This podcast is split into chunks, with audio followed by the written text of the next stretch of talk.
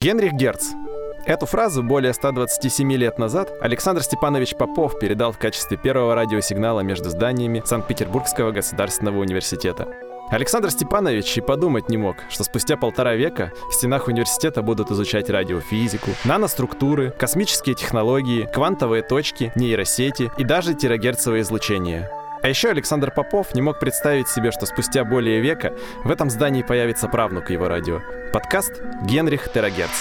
Наш подкаст — это разговор с учеными Санкт-Петербургского университета о науке, ее влиянии на нашу жизнь, достижениях и результатах их работы. Уважаемые слушатели, вас приветствует подкаст «Генрих Терагерц». Задумывались ли вы когда-нибудь о том, из чего сделаны продукты, которыми мы покупаем в супермаркетах? Я имею в виду не состав, который написан на этикетке, а химические компоненты. Какие из этих компонентов оказывают влияние на наше здоровье, какие на окружающую среду. Если вы ответили «да», то, наверное, вы работаете на кафедре аналитической химии в СПБГУ. На самом деле интересно понять, из чего же все-таки состоят продукты питания, как это определить, стоит ли чего-то опасаться – Именно об этом мы поговорим сегодня с профессором кафедры аналитической химии СПБГУ Ириной Игоревной Тимофеевой. Ирина Игоревна, здравствуйте. Здравствуйте.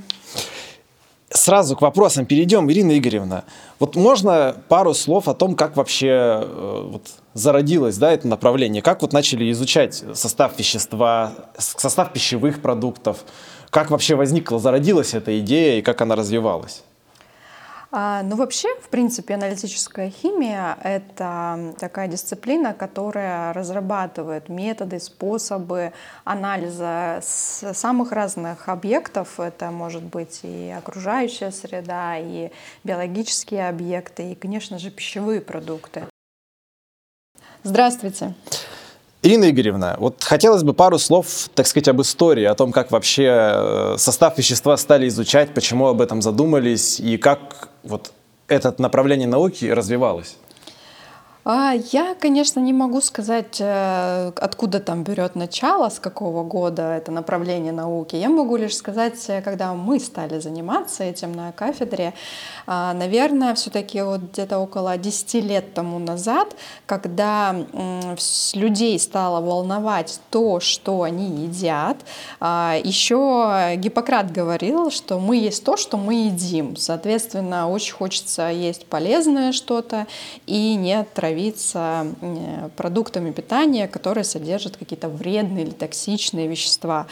Поэтому, а, конечно, очень часто возникает задача определения тех или иных компонентов э, а, в пищевых продуктах, и эти задачи ложатся на плечи химиков, аналитиков, первую очередь, потому что все-таки именно аналитическая химия направлена на то, чтобы определять самые различные а, вещества, компоненты в пробе. А, и пробы это могут быть и биологические жидкости, и объекты окружающей среды, и, конечно, пищевые продукты.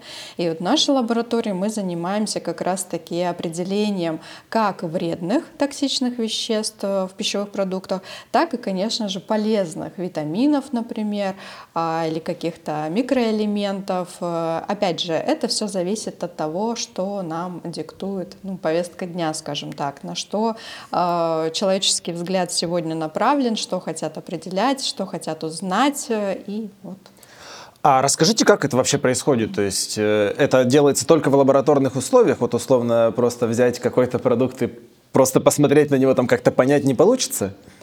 А, на самом деле существуют различные варианты определения. Это может быть либо тест-система, например, да, но он считается тест-система, любая тест-система, это полуколичественный анализ или даже качественный анализ. То есть с помощью тест-метода мы можем определить, присутствует данный компонент в пробе или не присутствует. И можем и с некоторыми тест-системами определить э, примерную концентрацию этого вещества. А есть количественные методы анализа, это те, которые позволяют определять точную концентрацию. Конечно, в пищевых лабораториях а, методы в основном э, точного определения с помощью приборов. Э, и если мы перед нами стоит задача определить, присутствует данный компонент в пробе или нет, это можно сделать даже обычному потребителю, не имея химического образования. А, то есть можем опустить, э, вспомним, да, в школу лакмусовая бумажка, мы можем опустить в стакан с прозрачной жидкостью лакмусовую бумажку и по изменению окраски индикаторного слоя можем сказать, щелочь это перед нами, кислота это перед нами или же просто вода. Вот, э, тест-системы, они таким образом и ориентированы на обычного потребителя, что можно по изменению окраски индикаторного слоя определить, есть этот компонент в пробе или его нет. Но если говорить о полном составе пищевого продукта, то, конечно же, эта задача сложная, это необходимо во многих случаях проводить минерализацию пробы, а это специальные условия, это и кислоты концентрированные, это могут быть какие-то щелочное, например, спекание. То есть это все очень длительная процедура. А в основном, конечно, проводится анализ на какие-то конкретные вещества. И если полезные мы можем, как бы так скажем, упустить из вида, то что полезные. Ну что, зачем их определять? И так хорошо, что они там есть. А если мы говорим про вредные вещества, то все вещества, они имеют некие нормативы. То есть выше предела допустимых концентраций, которые не должны находиться в данном продукте для того, чтобы он был безопасным. Как долго занимает вот время такой вот комплексный анализ, чтобы точно определить четко вот каждый компонент? А все методы, они имеют разное время, то есть э, разную скорость, скажем так, подготовка, отбор, э, сам непосредственно анализ. Для каждого компонента это абсолютно разное время. И, конечно же, разработчик, он в первую очередь ориентируется, ну, конечно же, на точность, на правильность выполнения методики, но в то же время очень важный параметр — это время. То есть экспрессность анализа, она всегда в приоритете, и самыми экспрессными методами анализа являются, опять-таки, возвращаюсь к тест-системы. То есть э, методы такого полуколичественного анализа, которые позволяют нам а, в считанные минуты, а иногда даже секунды определить, присутствует данный компонент в пробе или нет. Лабораторные же методы анализа, они довольно длительные длительные, они могут достигать нескольких часов а, для того, чтобы определить э, пусть даже один компонент. Вот такая может быть длительная проб подготовка, то есть нам нужно, допустим, разложить сначала пробу, потом э, выделить это вещество, сконцентрировать это вещество, которое мы хотим определить, и только потом, проведя либо, э, например, какие-то реакции химические, провести анализ данной пробы и определить искомый компонент, либо же, может быть, напрямую можно поместить в прибор и определить это вещество. То есть э, тут очень большое, можно сказать, варьируется от нескольких, э, скажем так, секунд до нескольких часов. Генрих Терагерц. Подкаст о науке. Переходя к сути, собственно говоря, что страшного, что опасного, что токсичного вообще можно обнаружить вот в пищевых продуктах? Ну, на самом деле, наверное, всем сразу на ум приходит э, формулировка, буковка Е на этикетках, э, да, которая, угу. по сути, Е, и дальше идут трехзначные цифры. А цифры эти могут быть разные. Э, принято, что первая цифра, она а, относится к какому-то, допустим, классу. То есть, если, например, мы берем 100-199, то речь идет о красителях. Угу. Следующие там 200, 299, речь идет о консервантах. Там 300 и дальше идут речи о антиокислителях. И так далее, так далее. То есть э, каждой вот первой циферкой соответствует какая-то классификация. А в своей аналитической практике я сталкивалась и с красителями, и с консервантами, и антиокислителями. Поэтому, наверное, мне ближе эти темы, можем поговорить о них. А, скажем так, красители, они а, бывают э, природные красители, и в принципе для человека они достаточно безвредными считаются, но опять-таки каждый человек, он индивидуален, и поэтому аллергическая реакция может э, возникать. А какие, например, вот природные красители? Можно привести пример? А, да, природные красители, ну, например, там куркуминовые там, красители, они могут э, находиться в различных э, при природных э, веществах, травах и так далее. Но вот, например, в тархун, да, мы знаем все прекрасно этот лимонад, туда добавляется такой краситель, как тартразин. Угу. Он обозначается буквой так, Е102, и, по сути, он э, долгое время считался безобидным.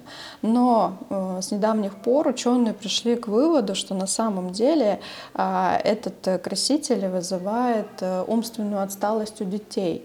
То есть, например, это лимонады, да, ну их, я их в принципе никому не рекомендую, но тем не менее вот тархун, например, детям вообще противопоказано. И там даже на лимонаде, честно, производители ставят э, обычно возраст там 3 плюс, 5 плюс и так далее, да, то есть для того, чтобы Удивительно. не употреблять. Да. Чем больше человек, соответственно, чем больше масса человеческого тела, тем, соответственно, а, скажем так, он менее безопасный, так как расходится по всему организму, но тем не менее а все равно про нормы необходимо помнить и про вот такие вот э, страшные вещества тоже необходимо тоже помнить. Вот э, дальше можем поговорить про консерванты. Угу. Да, бывают различные консерванты. Это бывают природные консерванты, такие как бензойные сорбиновые кислоты. Они находятся угу. вообще в ягодах и фруктах. И вот в лесных ягодах, если мы вспомним клюкву, например, угу. там содержатся в естественном виде эти консерванты. Они позволяют ягоде долгое время сохранять свой вот такой вот красивый сочный вид.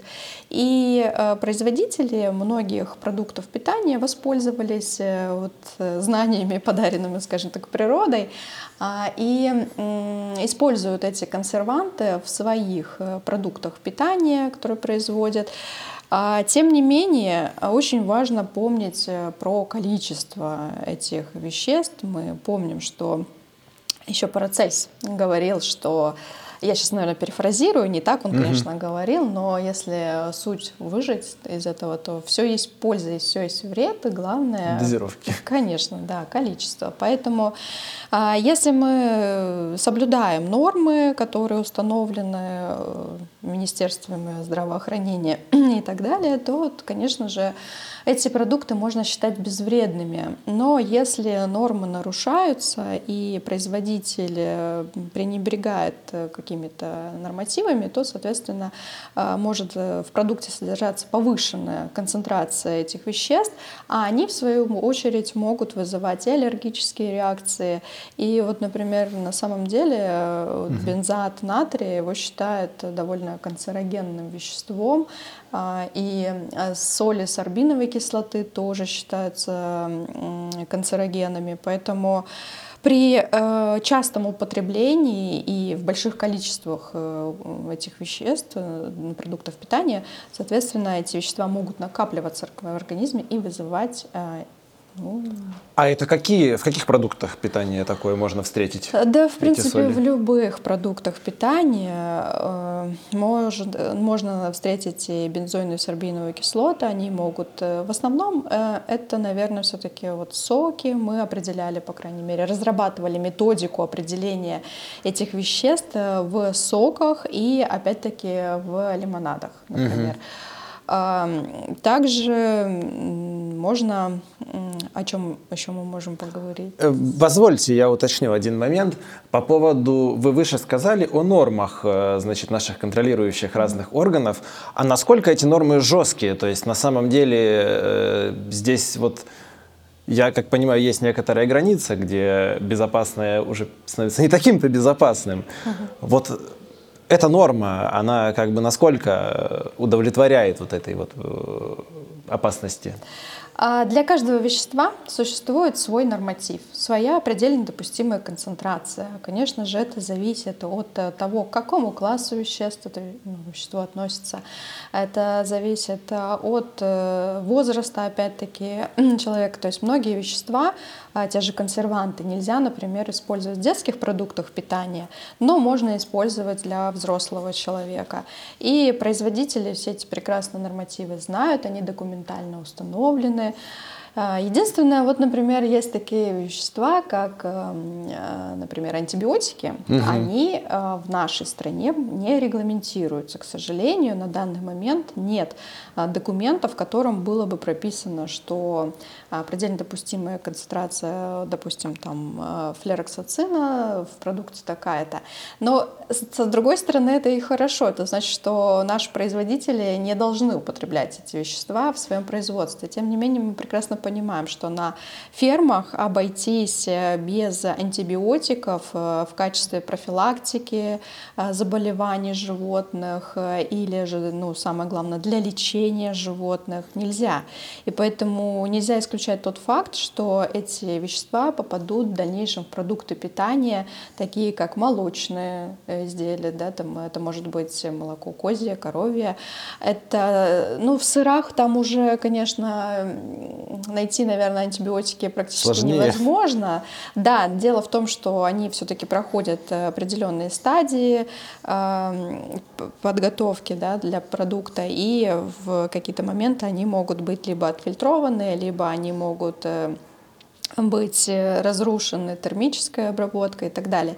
Но в основном, конечно, антибиотики определяют в молоке или в мясных продуктах, потому как э, мясо животного, оно, э, конечно же, потребляется в нашей стране в больших количествах. И, а я же правильно понимаю, что антибиотики вот как-то так бесконтрольно, да, можно сказать, э, если употреблять, это тоже не очень хорошие последствия имеет? Конечно, конечно. Любое э, лекарственное вещество нужно употреблять э, согласно инструкции и ни в коем случае не нарушать да, технологию производства, тем более когда мы говорим о э, лекарственных препаратах, э, такие как антибиотики, лекарственные вещества, такие как антибиотики, для человека это может чем грозить? Если мы будем регулярно потреблять мясные изделия, которые будут содержать эти вещества, то в какой-то момент, когда человеку потребуется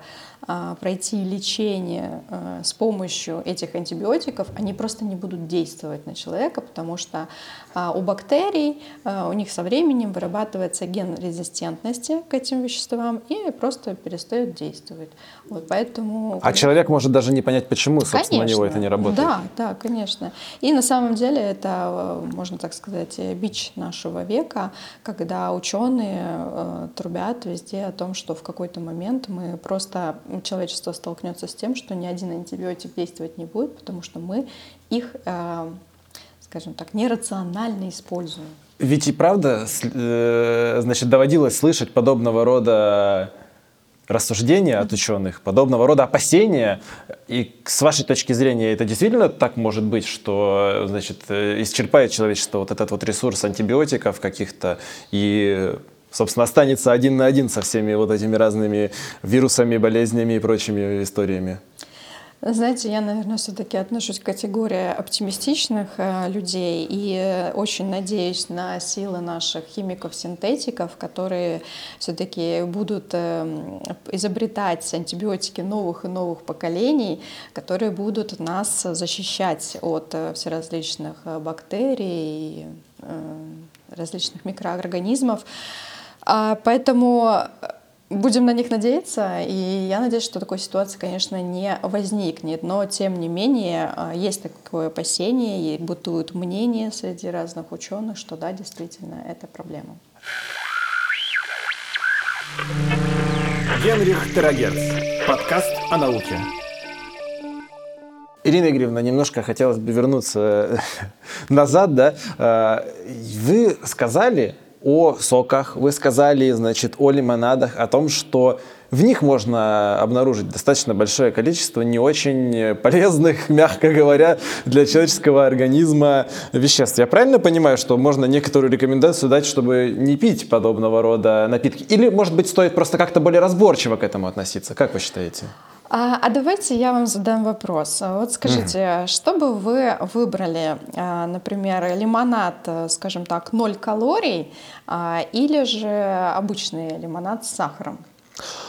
Знаете, ноль калорий, наверное, такое невозможно. Это звучит как какая-то маркетологическая, э, маркетинговая уловка. Но э, все равно кажется, что он лучше с точки зрения, значит, здоровья, чем обычный лимонад. Поэтому мне кажется, что стоит выбрать, значит, 0 калорий лимонад. Ага.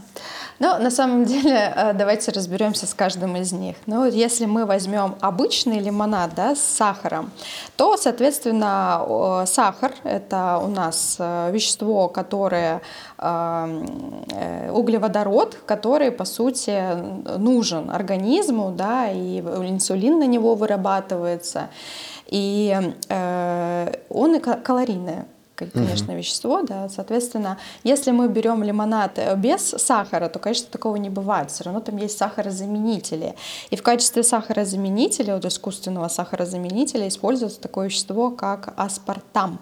Угу. Аспартам, э, у него на маркировке, маркировка у него Е290, нет, 951, угу. Е951.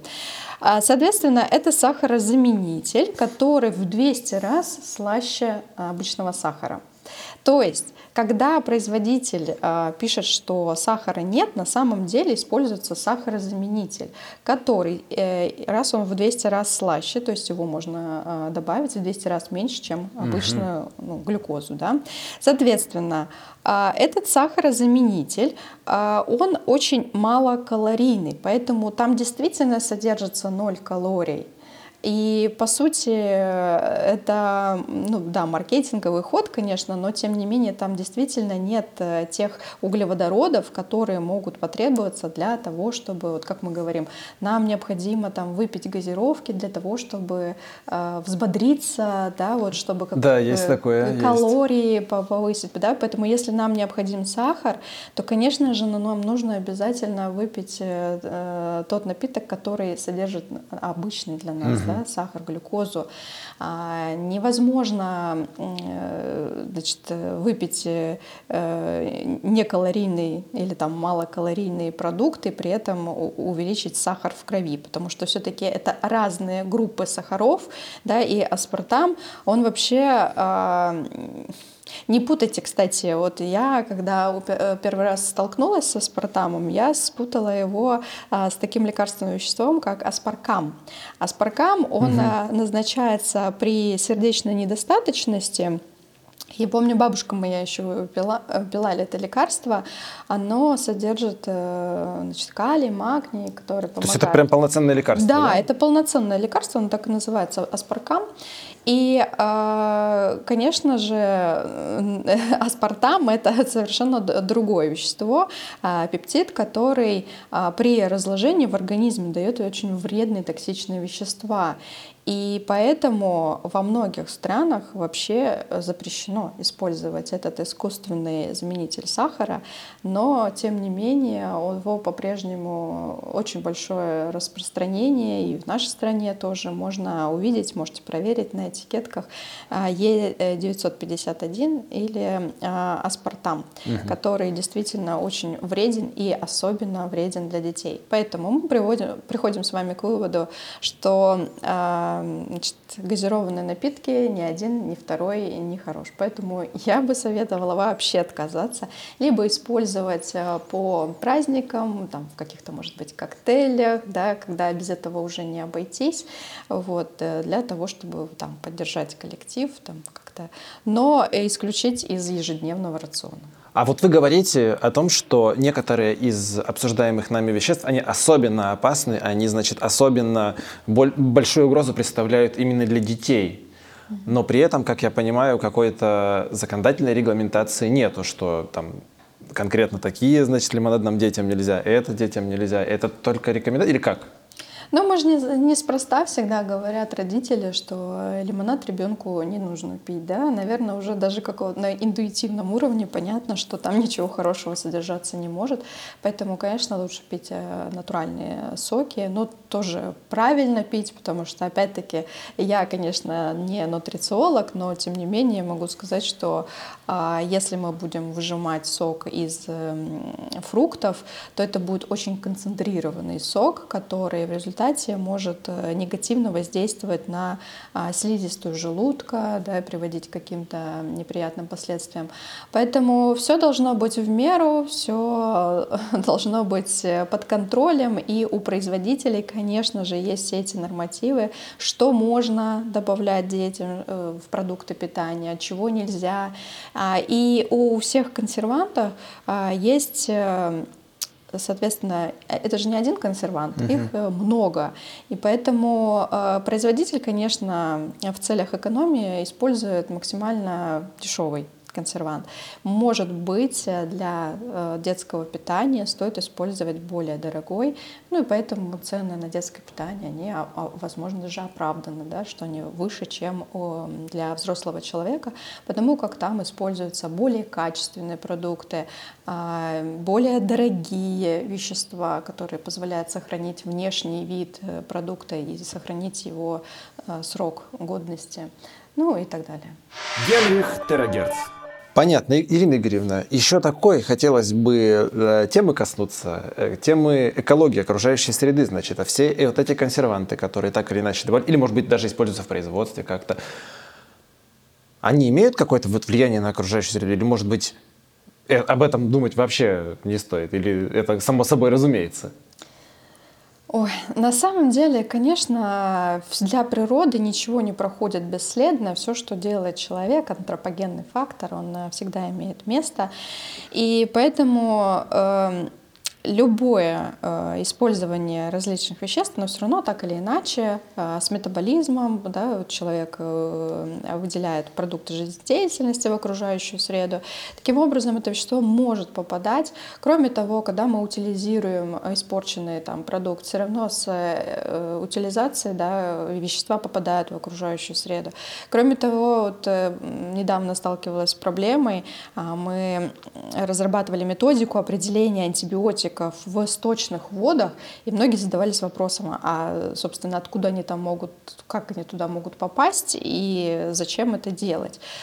А, ответ простой. Многие ученые обеспокоены тем, что вот бесконтрольное использование антибиотиков, оно приводит к тому, что в канализацию у нас э, с бытовыми там, отходами попадают антибиотики с продуктами жизнедеятельности человека. И далее на очистных сооружениях а, не существует на данный момент нигде очистки от антибиотиков. Да, там есть очистка, фильтрация там, от э, э, каких-то скажем так, механическая да, фильтрация, потом от э, органических веществ, там, может быть, еще через сорбционные колонки проходит еще очищение от каких-то там компонентов. Но э, именно от антибиотиков нет такой очистки. Таким образом, э, вот эти вот, пусть даже в микроконцентрациях антибиотики, они попадают в мировой океан. А чем это опасно? Да, там они могут приводить к изменению а, микроклимата, скажем так, вот этого микро, мирового океана. Они могут воздействовать на ту среду, в которой обитают э, морские, там, речные жители и так далее. Ну и, соответственно, приводить к изменениям, неконтролируемым изменениям, которые мы сейчас на данный момент даже не можем учесть. У меня до сих пор, я помню со школы, а, такой факт, как э, в Антарктиде нашли вот этот ДДТ, не знаю, слышали, не слышали нет, эту нет. историю, да? А, это пестицид, который применялся на территории значит, э, Евразийского континента и который попал каким-то образом в Антарктиду. Вот, то есть, э, естественно, это все э, каким? С помощью Мирового океана, да, вот с помощью течения вод. А, и вот такие моменты, они конечно, удивляют, поражают, и я не удивлюсь, если в Антарктиде сейчас смогут найти антибиотики, которые там быть не должны и не могут. Поэтому... А вот эти антибиотики э, в мировом океане, да, в воде, э, или даже, может быть, вот вы выше говорили в молоке, э, их можно как-то вот увидеть, определить, понять, что вот оно там есть, Или это как раз тут нужны лабораторные методы исследования? А, да, для конкретно вот, э, скажем так, группы веществ э, антибиотиков необходимо обязательно лабораторное исследование. На данный момент а, тест каких-то методов, которые позволят определять антибиотики вот, прям потребитель в магазине или там дома. А, таких систем нет, потому как они, э, во-первых, антибиотиков очень много. Они относятся к различным классам. И определить их э, самый точный, самый правильный метод — это все-таки а, хроматографический. То есть с помощью высокоэффективной жидкостной хроматографии, это прибор, он э, дорогостоящий, он большой, громоздкий. Вот, поэтому это только лабораторные исследования, правильная подготовка, дозировка, правильное выделение этих антибиотиков из э, продуктов питания. Потому что мы прекрасно понимаем, что любой пищевой продукт — это многокомпонентная матрица, то есть в нем содержатся и органические, и неорганические вещества, вода и другие, ну, в общем, там целая кладезь всего. И для того, чтобы выделить какой-то компонент, необходимо произвести предварительную подготовку.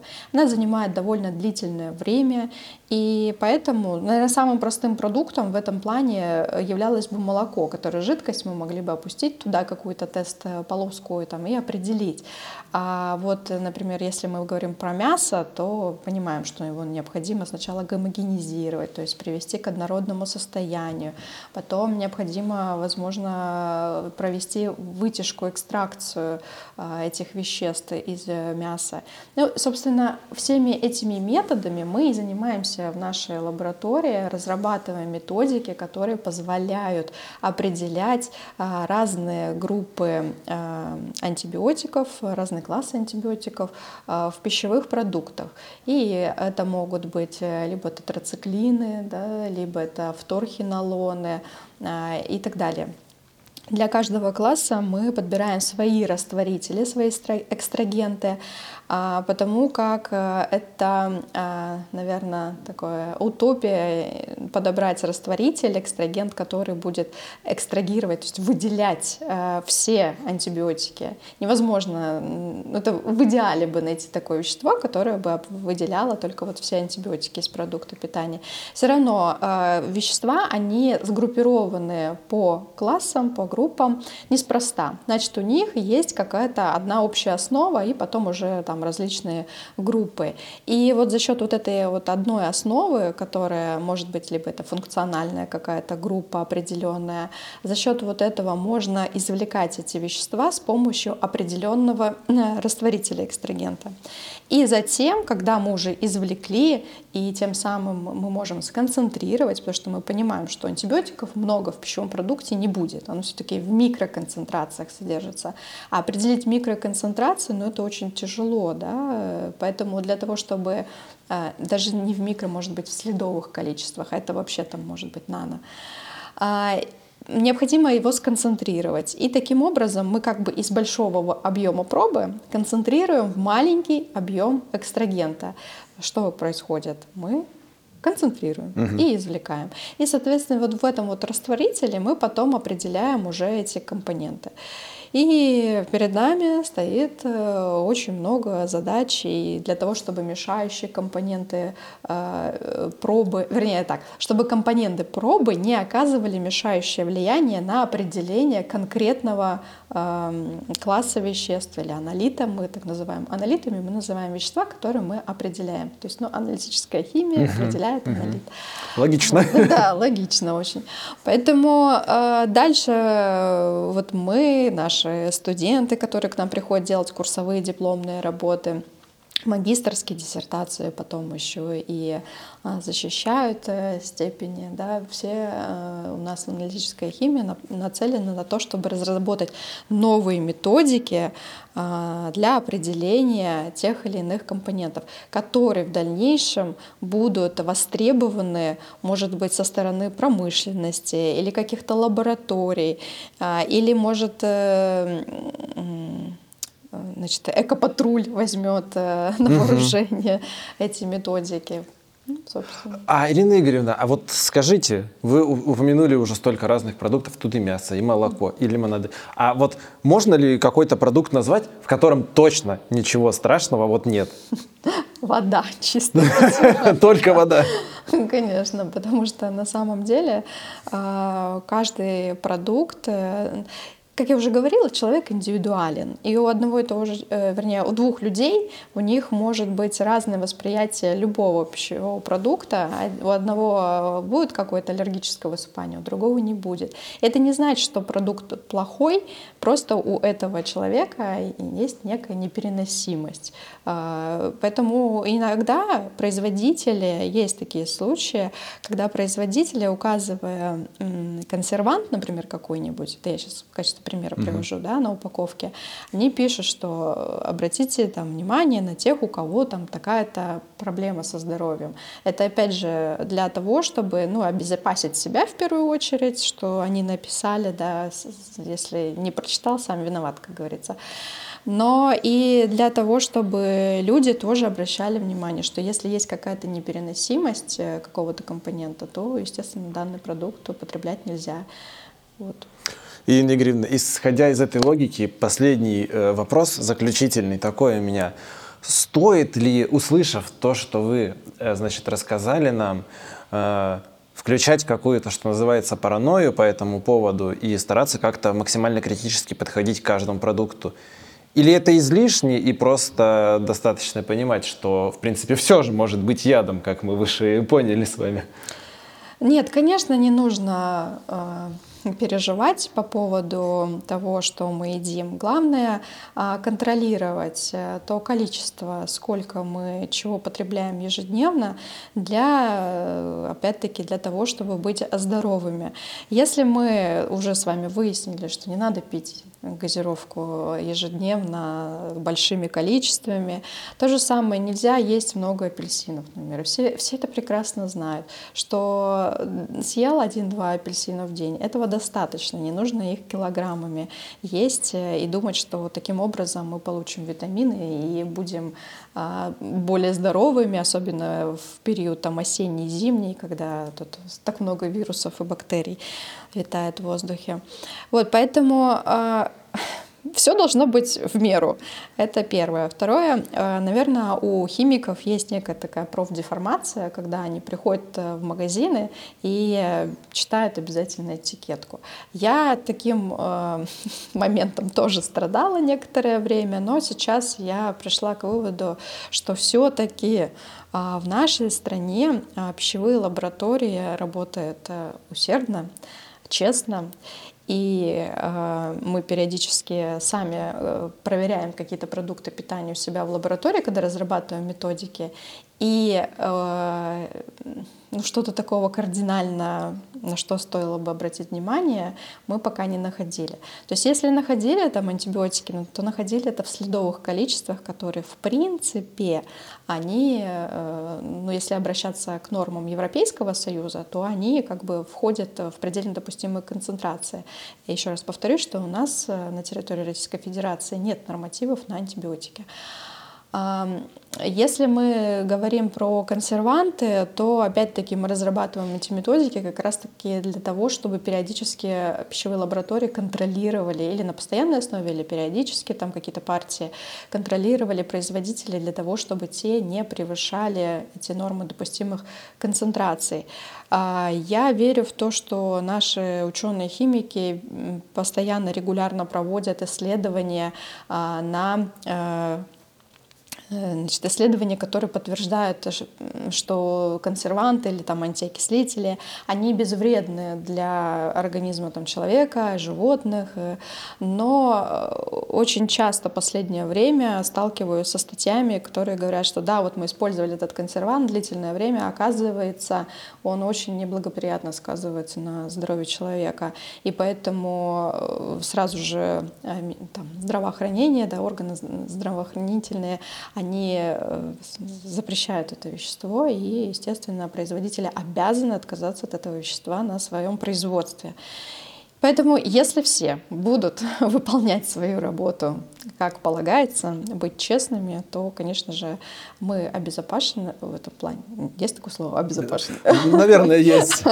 Мы в безопасности. Да, мы в безопасности. Поэтому, пожалуйста, все должно быть в меру. Это самое главное правило.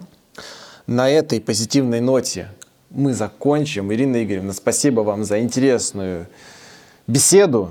Спасибо, что слушали нас. Всего доброго. Спасибо, до свидания. Попов был первым. Мы вторые. Генрих Терагерц.